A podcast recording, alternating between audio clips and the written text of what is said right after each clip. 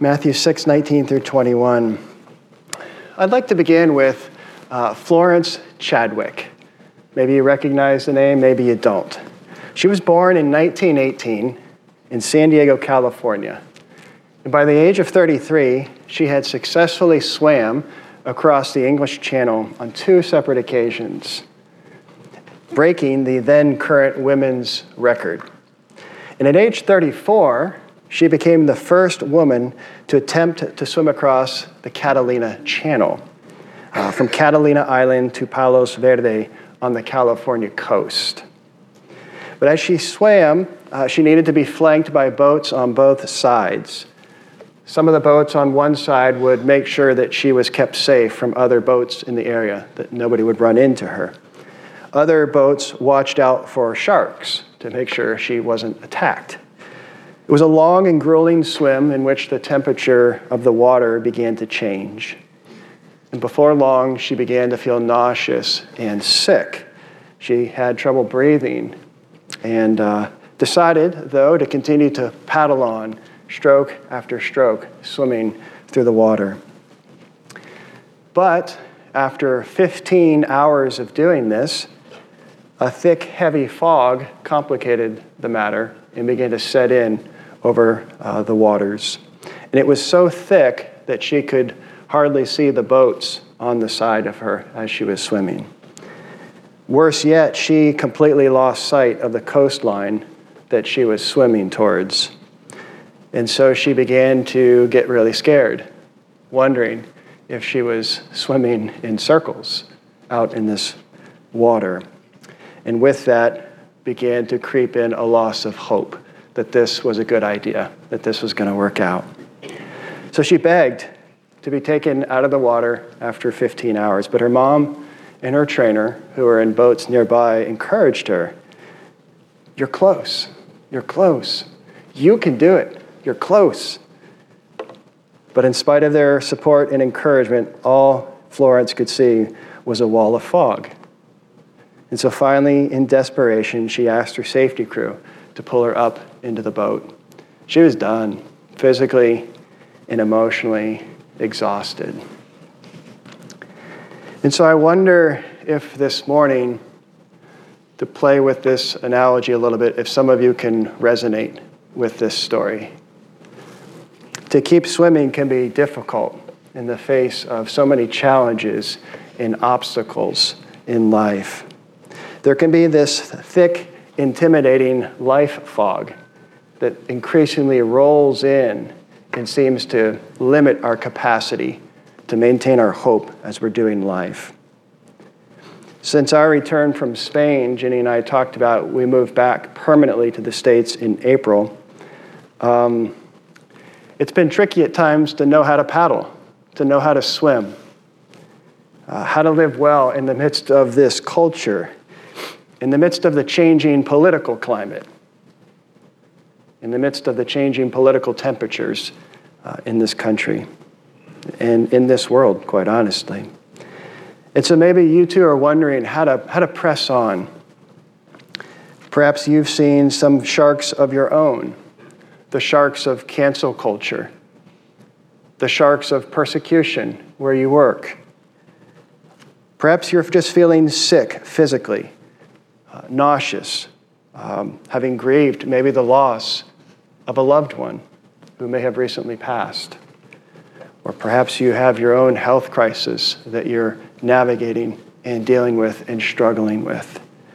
I hope that you hear encouraging voices around you, like Chadwick heard. I hope you've got people that are cheering for you, certainly in this body, in this church, uh, and outside as well. But perhaps you're wondering are they enough? Is it enough? Can I continue? Chadwick had lost her line of sight. She could no longer see the destination where she was going, and so she pulled out. And so this morning, uh, I'd like us to look at uh, this passage, which I think to a large degree is about our line of sight as well as Christians. Our divine shoreline, which is heaven and the direction in which all believers are headed. And our text is, of course, Matthew 6, which has already been sung. And I know Stuart did an amazing job of teaching through this passage uh, a month or two ago. Uh, but this is a passage that I've been working through recently and wanted to go ahead and, and teach on as well. Uh, Stuart taught, I think, on a larger chunk, and I'm just going to focus on the first two or three verses. And so, as we kind of navigate our way through these verses, just kind of three questions to guide us. Uh, what is Jesus teaching in these verses? Why is he teaching it? And how do we apply it? And so, before we go any further, I'm going to pray. And as I pray, I'm going to read from Hebrews chapter 11, uh, and this will be our prayer, and we'll continue forward. All these people died still believing what God had promised them. They did not receive what was promised, but they saw it all from a distance and welcomed it. They agreed that they were foreigners and nomads here on earth. Obviously, people who say such things are looking forward to a country they can call their own. If they had longed for the country they came from, they could have gone back. But they were looking for a better place, a heavenly homeland. That is why God is not ashamed to be called their God for he has prepared a city for them. Amen. So, what does Jesus teach in these verses? And if I could try to summarize it, I would say it this way Jesus is teaching us to treasure up heavenly treasure. And the word, kind of the way we get that, or where I get that, is you know, when you look at a lot of the English translations of this passage, uh, there's a wordplay going on here that often doesn't show up in the English. Uh, most of our translation in, in, English will say something like, do not lay up, do not store up, uh, do not collect treasures on earth, but rather do that in heaven. But a more literal reading would actually be, do not treasure up for yourselves treasures on earth, but rather treasure up for yourselves treasures in heaven. Jesus is using that same word uh, in this passage.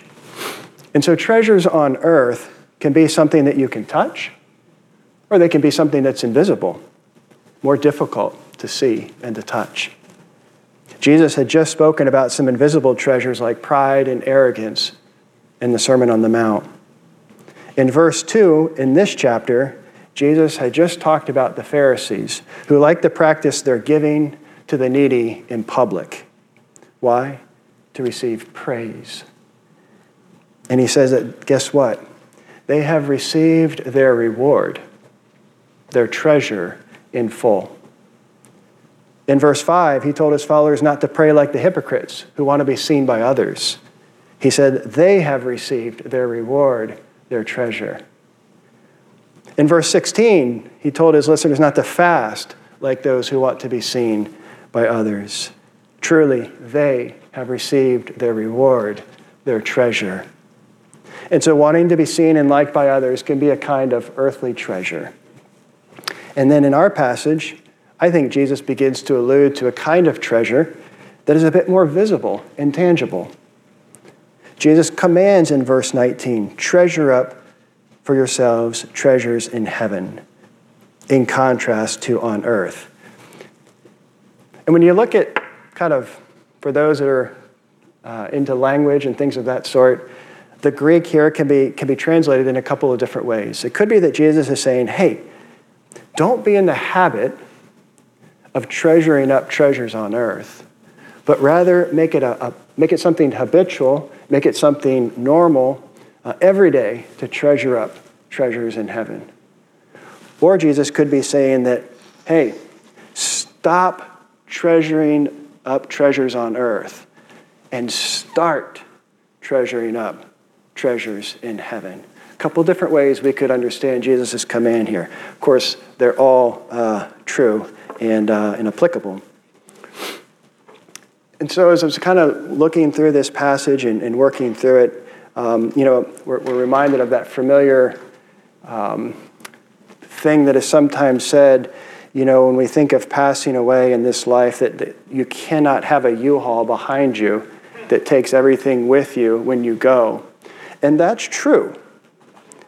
Uh, we know that to be true. But it is interesting here that Jesus is nuancing that understanding a little bit. Essentially, he's saying, that's true. You cannot take it with you, but you can send it on ahead of you. You can send it and have it stored up, treasured up, laid up in heaven with your name on it, in a sense, waiting for you in His presence.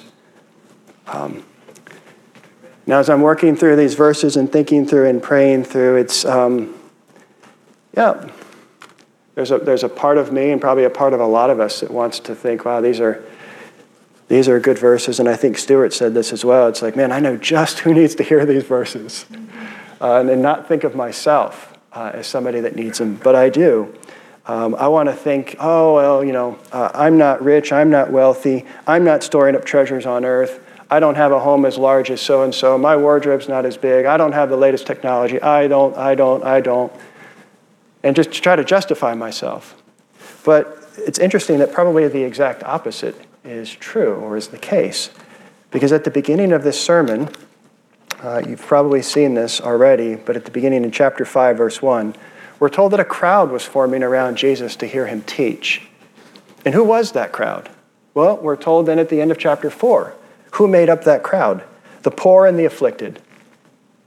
Those suffering from various diseases and intense pains, paralytics, those possessed by demons, and more. Those were the kind of people that Jesus was giving this teaching to. And so the temptation to treasure things on earth, it's not limited to the rich or to the poor to the wealthy or to the healthy or to the sick. It's applicable to me, it's applicable to all of us. Jesus says, treasure up heavenly treasure. But why? Why does he say this? What reasons does he give? Well, he's going to give a few. And the first reason is that treasures in heaven are indestructible.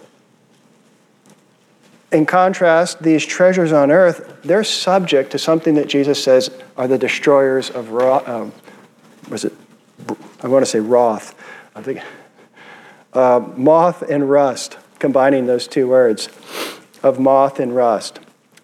So this word of destruction, it's a fascinating word. It's the same word that Jesus used to describe the hypocrites and their faces when they fast. In verse 16, Jesus criticizing the Pharisees who are fasting in this way says that they like to disfigure their faces. They like to make unattractive their faces. They like to destroy their faces so that everybody knows they're fasting. And so Jesus is here saying that guess what? Earthly treasures are going to be made unattractive too. Earthly treasures are going to be disfigured as well. Earthly treasures will be destroyed at the end of the day. Moths, in particular, are destroyers. I think probably some of us have experienced uh, clothes being eaten through. And so Jesus is probably referring to the larvae that eat clothing. Clothing was a major form of wealth uh, then as it is now. Was it just a month or two ago? We probably all saw pictures on TV and social media about the Met Gala the Costume Institute Gala, and so politicians and, and others, um, you know, like to make all sorts of political and fashion statements at the Met Gala. Fashion is just as important today as it was then, if not more. Um, I call the Met Gala the Super Bowl of fashion, although I, I just don't watch it like I watch the Super Bowl. Uh, but Jesus says that rust is also a destroyer because it refers to the activity of eating. And it could be an eating that's done by insects, just eating through materials, but probably what Jesus has in mind is um, corrosion and rust, decay, and it might even include mold as a kind of destroyer. I think we're all familiar living in this area of the country too, that mold is prevalent uh, in this area as well. Ginny and I, when we got home in uh, April, discovered that there was mold in the basement uh, of the house that we were that we're living in. We're living with Jenny's mother. And so we've just finished up, by God's grace, hopefully four to five months of remediation. But I couldn't help hearing sort of these verses echoing in my mind uh, throughout that process, which was um, interesting. So, heavenly treasure, it's indestructible. It's not subject to the destroyers of moth and rust. But Jesus is going to give another reason why we're to treasure up heavenly treasure. And he says that it's not subject to thieves, it's not subject to being stolen. It's eternally safe and secure. So that heavenly treasure that you send ahead, you don't ever have to worry about it not being there when you show up. Nobody can touch it, it is safe and secure. And so, probably here, um, Jesus is alluding to people's homes, uh, which were made out of mud, brick, and clay. Um, uh, a thief could easily dig through the clay or the mud uh, under the wall of a house and, and steal valuables. And of course, thieves continue to break in and to steal today as well. Most of us uh, probably have installed lights uh, on all the different sides of our homes, you know, motion detected lights to detect anybody that comes up. Uh, perhaps you've got, you know, Ring or Nest as a doorbell so that you can talk to people um, that might be suspicious, safes, vaults, all these sorts of things in the home. This issue of security is something that we very much feel uh, today as well. And of course, there's a whole other realm of cybersecurity and issues of safety uh, and security there as well. But you know, it's interesting because moth and rust, you might have something that you own get destroyed by moth and rust.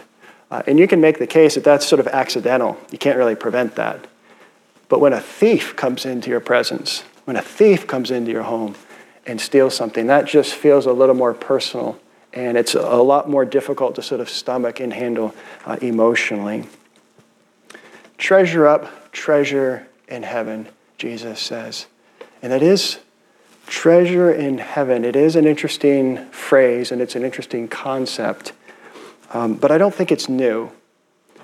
If we were to look back at, um, at so, as Protestant evangelicals, we don't have uh, a series of books between the Old and the New Testament. We don't hold those as inspired sacred scripture, uh, but it could be called the Deuterocanonical books or the Apocrypha. Well, there's some of those books where there's teaching about treasure in heaven.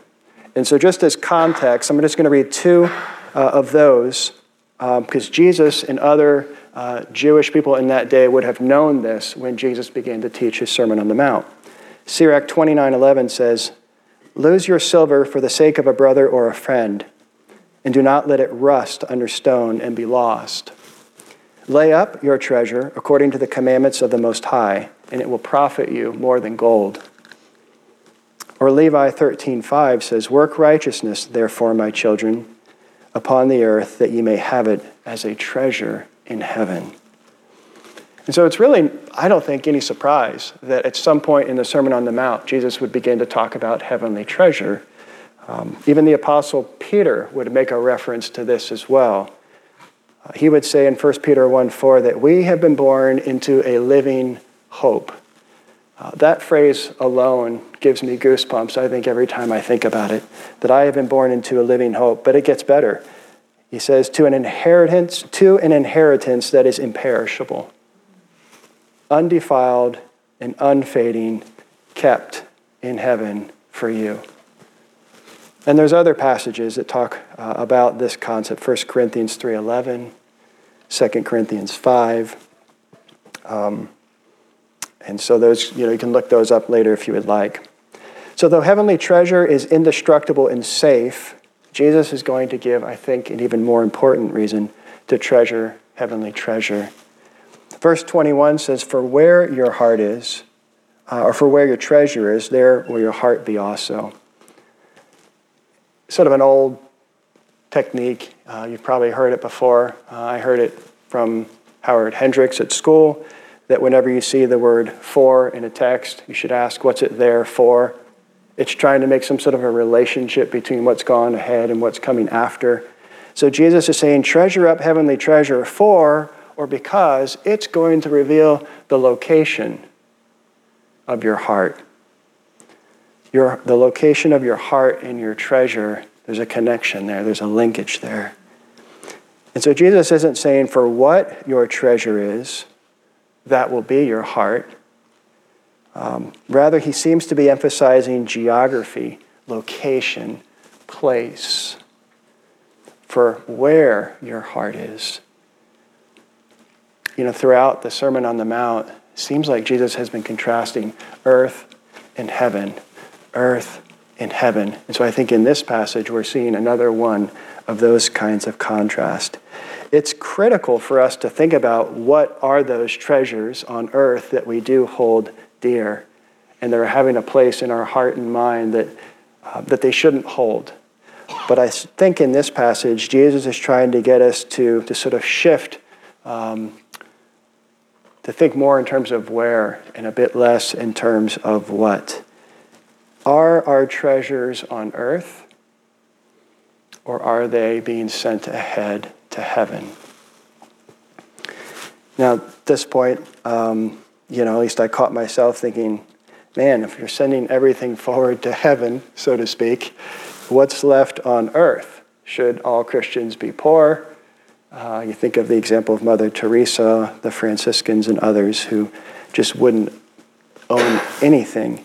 Uh, but again, I don't think Jesus is saying here, do not uh, possess or own treasures on earth. Rather, he's cautioning against this laying up, this storing up, this accumulating, depositing, keeping safe treasures on earth, putting aside, reserving, stockpiling, prepping treasures on earth, thinking that somehow this is where I'm going to be for the long haul. One theologian said that, um, Oh, let us not live in this world as if we thought of staying here forever. It's easy to fall into that.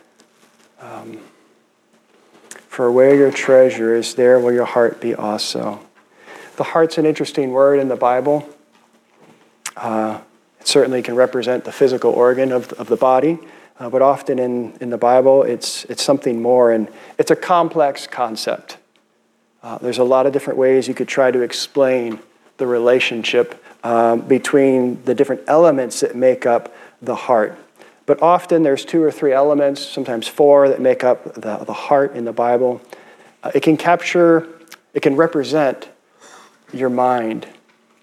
To talk about your heart can, can say, um, it, it, represents the things that you think about, the things that you ponder. Uh, it represents your intellect. It can also capture your desires, your will, uh, what you long for.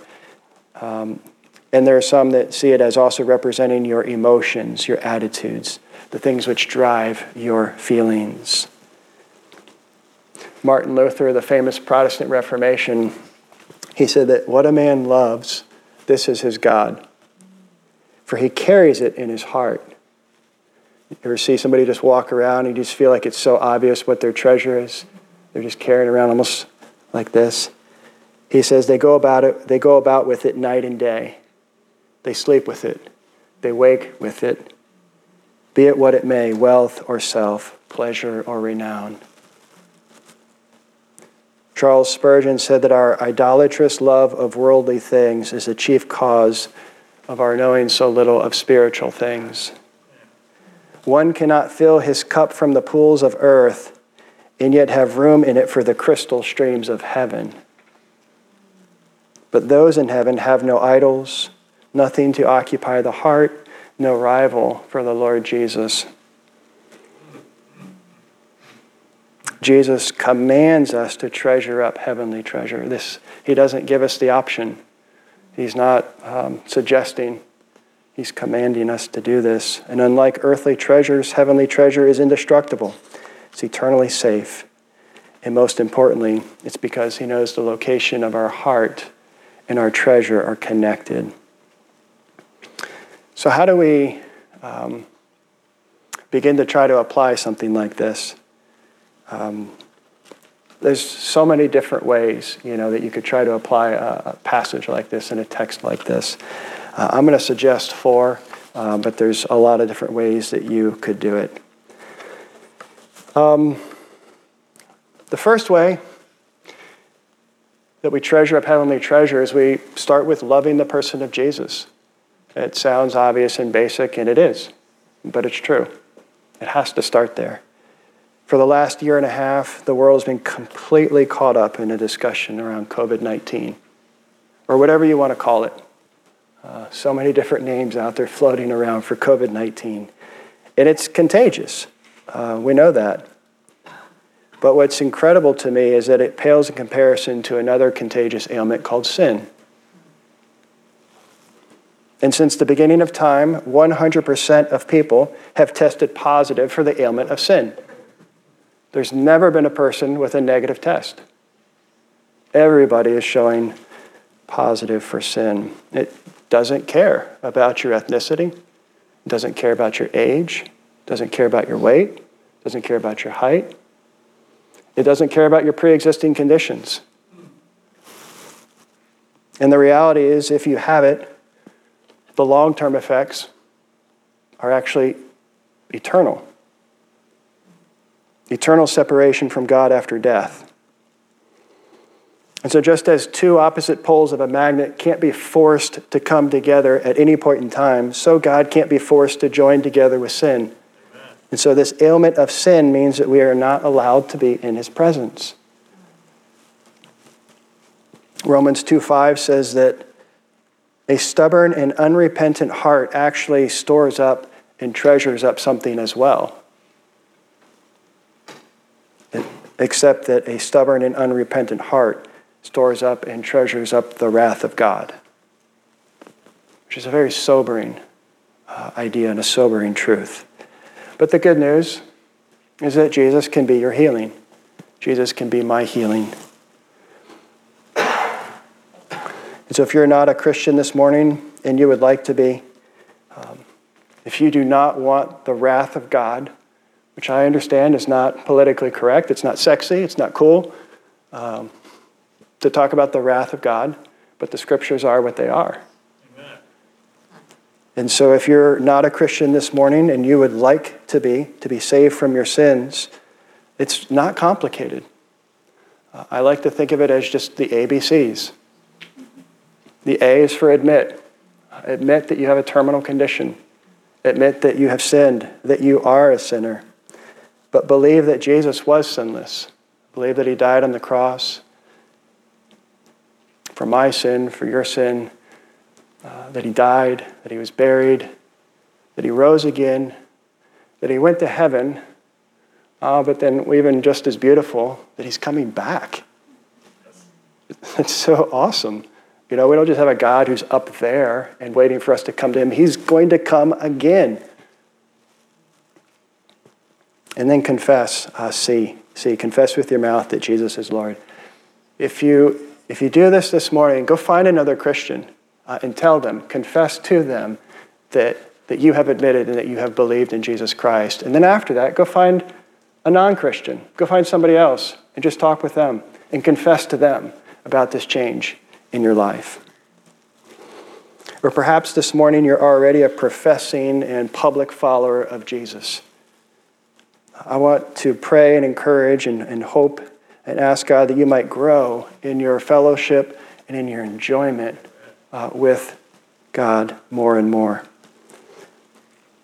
I might call this the ABCDs, the D's for discipleship, the growth that comes after uh, we come to know Jesus. John Piper says this to test yourself. Would you want to go to heaven if Christ were not there? Is Jesus or his gifts your treasure? The pleasure that you take in God is the measure of the treasure you find in him. So when we love the person of Jesus as a professing public follower of Christ, we desire to increase the amount of time that we talk with him. My wife and I talk a lot. I love her. It's natural. How could I not talk to her a lot? Well, when you talk to God, the Bible just calls it prayer. It's not complicated. Um, it's hard for us because of our sin nature, but it's a beautiful thing. And in verse 5, Jesus tells us about this kind of prayer with Him that brings treasure, that brings reward. When we love the person of Jesus, we'll also desire to increase our time talking about Him with others. The Bible just calls this evangelism. In the previous chapter, Jesus said, Yeah, that's right. You're going to get persecuted for that. You just are. But be glad and rejoice, he says, because your reward, your treasure in heaven is great. That's pretty awesome. Addressing suffering and persecution, a preacher once said, I know we've talked a lot here about heaven and looking to heaven, but he said, Do not be impatient to go to heaven. Mortal life is but a brief interval between two eternities. And if we judged unselfishly and saw the needs of earth, we might almost say, Give us back the old days of human life, that through 1,000 years we might serve the Lord in suffering and in reproach, as we cannot do in glory. If you're a Christian, and once you enter the presence of God, you don't get to suffer persecution anymore. This is it. This is our opportunity to suffer for Christ. And nobody wants to run out and be a martyr. But there's tremendous blessing and privilege and promise in being a faithful follower of Christ in the midst of persecution. To treasure heavenly treasure, we begin by loving Jesus, but we can also, secondly, uh, love others. Again, love and serve others. Seems kind of basic, and it is basic. Speaking to those who are rich in this world, Paul told for uh, Timothy in the book of 1 Timothy chapter 6, he said, Tell that congregation to use their money to do good. They should be rich in good works and generous to those in need. Always uh, always being ready to share with others. By doing this, they will be storing up their treasure as a good foundation for the future. And so, you know, as I'm reading that verse, I'm thinking, ouch. Do I know somebody in need? If I don't know somebody in need, can I find somebody in need? Um, but if you know somebody in need, if I know somebody in need, today, am I also ready today to be generous and to serve and to help them? Paul says, always being ready to share with others. 1 Peter 3:15, always be ready to give uh, an answer for the hope that lies within you. It's one of those famous passages, the always be ready to give an answer. But we have another kind of always be ready, quote unquote, passage here. Uh, Paul is saying, always be ready to share with others.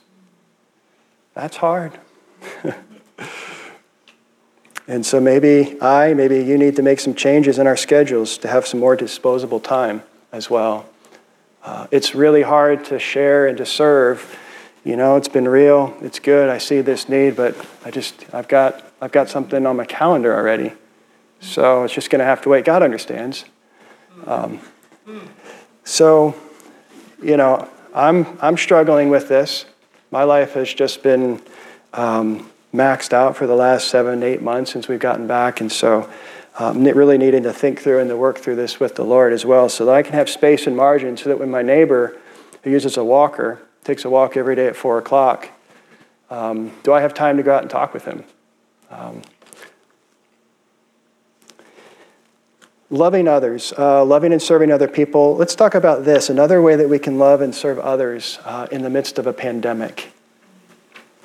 This one is a little bit trickier. And I want to start by reading around, uh, reading a letter that was written about 250 years after Jesus. Um, there was a plague that was unleashed in North Africa. Uh, it quickly reached the city of Rome, and this plague lasted for about 20 years. Um, Hopefully, ours does not last 20 years, but there's historical precedent for this one doing so. It reportedly killed as many as 5,000 people a day. Uh, and so here's a report that was written about that plague, uh, written by a church leader uh, in, that, in that time. He says, Most of our brethren showed love and loyalty in not sparing themselves while helping one another, tending to the sick with no thought of danger, and gladly departing this life with them after becoming infected with their disease. Many who nursed others to health died themselves, thus transferring their death to themselves. The best of our own brothers lost their lives this way some elders, deacons, and laymen. A form of death based on strong faith and piety that seems in every way equal to martyrdom. They would also take up the bodies of the saints, close their eyes, shut their mouths, and carry them on their shoulders. They would embrace them, wash and dress them in burial clothes. and this is the hard part to read, and soon receive the same services themselves. The heathen were the exact opposite. They pushed away those with the first signs of the disease and fled from their dearest. They even threw half dead into the roads and treated unburied corpses like refuse in hope of avoiding the plague of death, which for all their efforts was difficult to escape. And so, Christian friend, uh, Christian brother, Christian sister, this morning, I want to encourage us to treasure up heavenly treasure by the way that we love and serve one another in the midst of this pandemic.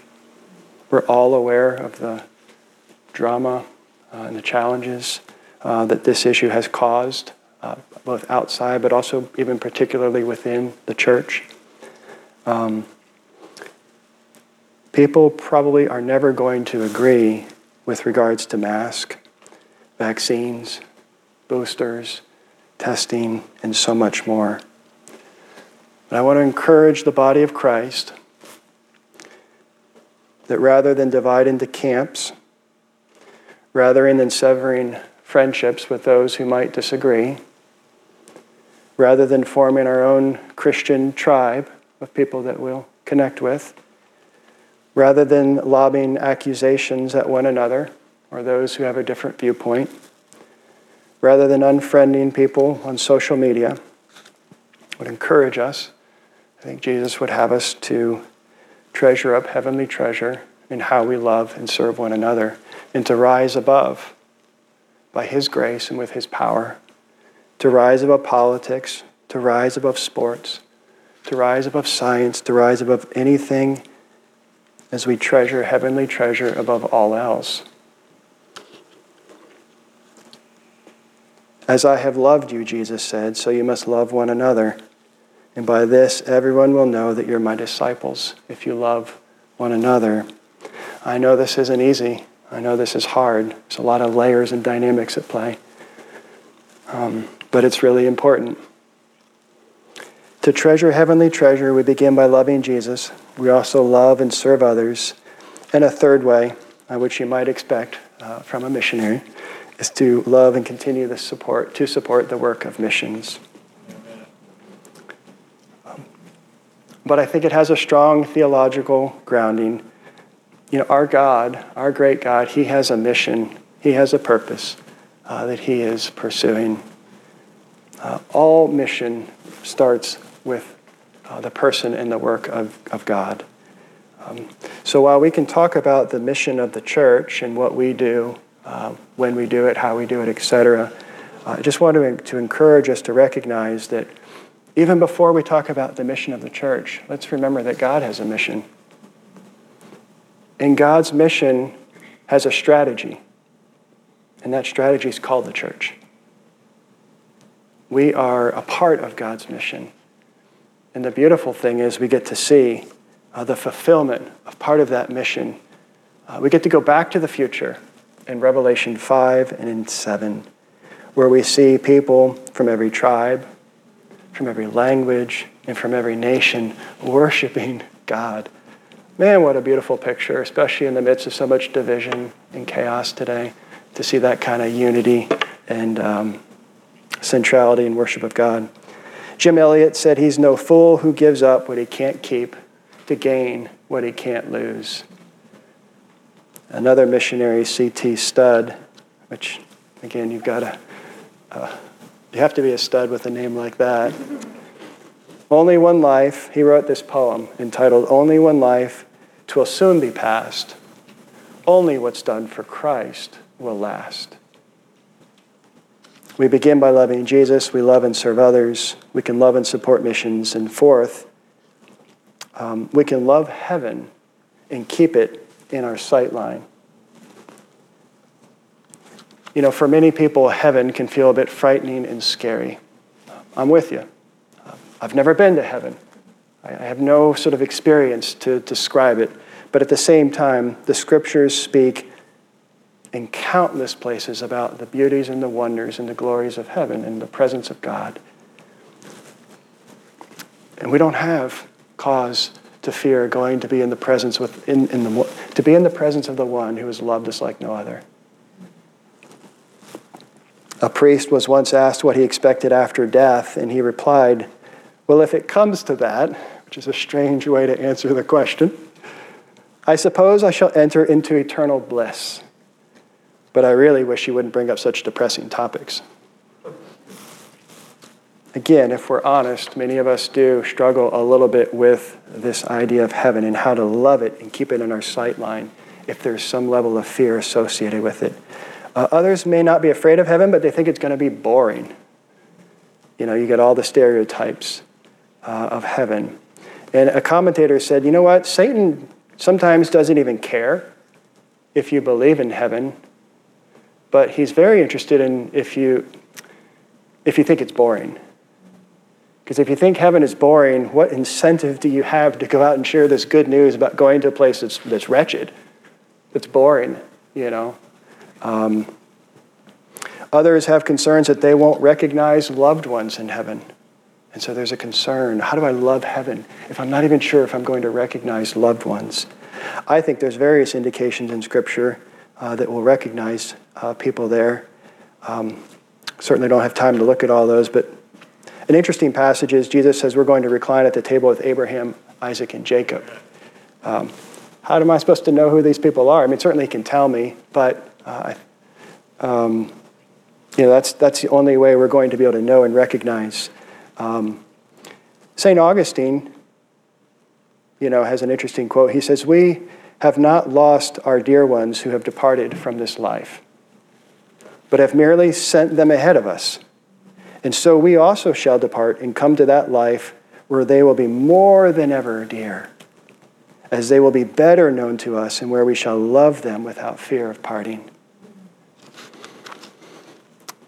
Lots of great resources on heaven. Uh, work through the book of Isaiah, work through the Gospels, work through the book of Revelation. Uh, there's uh, Richard Baxter, an old Puritan in the 1600s, wrote a classic called The Saints' Everlasting Rest uh, Randy Alcorn. There's others who have written on this topic if you're interested. We're to treasure heavenly treasure.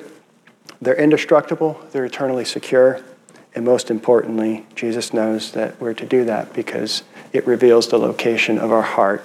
And Jesus is super interested in our hearts.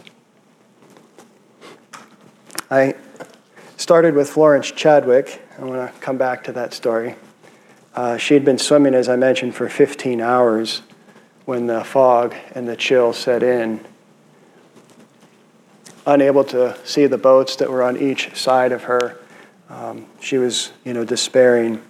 Uh, she lost sight of the land that was in front of her, and so she eventually asked and begged to be taken out of the water, despite her mother's encouragement that she could make it. And so Florence enters the boat, as I mentioned, physically and emotionally exhausted. Once she was pulled up into the boat, however, um, she discovered kind of a disappointing and painful reality. She was told at that point that she was less than half a mile away from the coastline. She had gotten that close, but couldn't see the coastline, so she had given up. Um, she just simply lost the, the sight line of where she was trying to go. But two months later, she tried again. She was a very resilient and determined woman. And as she's swimming and carrying on, the same thick fog would set in again this second time. Uh, but this time, as you might imagine, she succeeded. And when she was asked why and how, she said that despite the thick fog and the inability to see, the coastline, she kept a mental image in her head of the shoreline as she swam.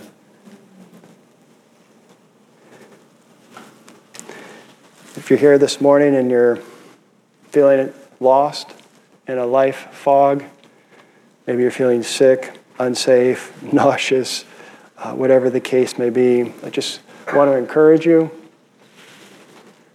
to keep this mental image in your mind of the heavenly shoreline uh, to- towards which we're, we're headed by God's grace. To do that by making it a practice, by making it a routine, to treasure up heavenly treasure, to know where you're sending your treasure ahead to. Uh, and one day, by God's grace and His presence, you'll hear the, the amazing, well done, well done from the Lord Himself. And so, as a closing prayer, um, just going to read two verses. Uh, when the Apostle Paul was imprisoned, um, I think this, these two verses kind of capture how he was able to keep his sight line on heaven despite being uh, locked up. He says in Philippians chapter 3, verse 13 and 14, I press on to possess that perfection for which Christ Jesus first possessed me. Dear brothers and sisters, I have not achieved it, but I focus on this one thing. Forgetting the past and looking forward to what lies ahead, I press on to reach the end of the race and receive the heavenly prize for which God, through Christ Jesus, is calling us. Amen.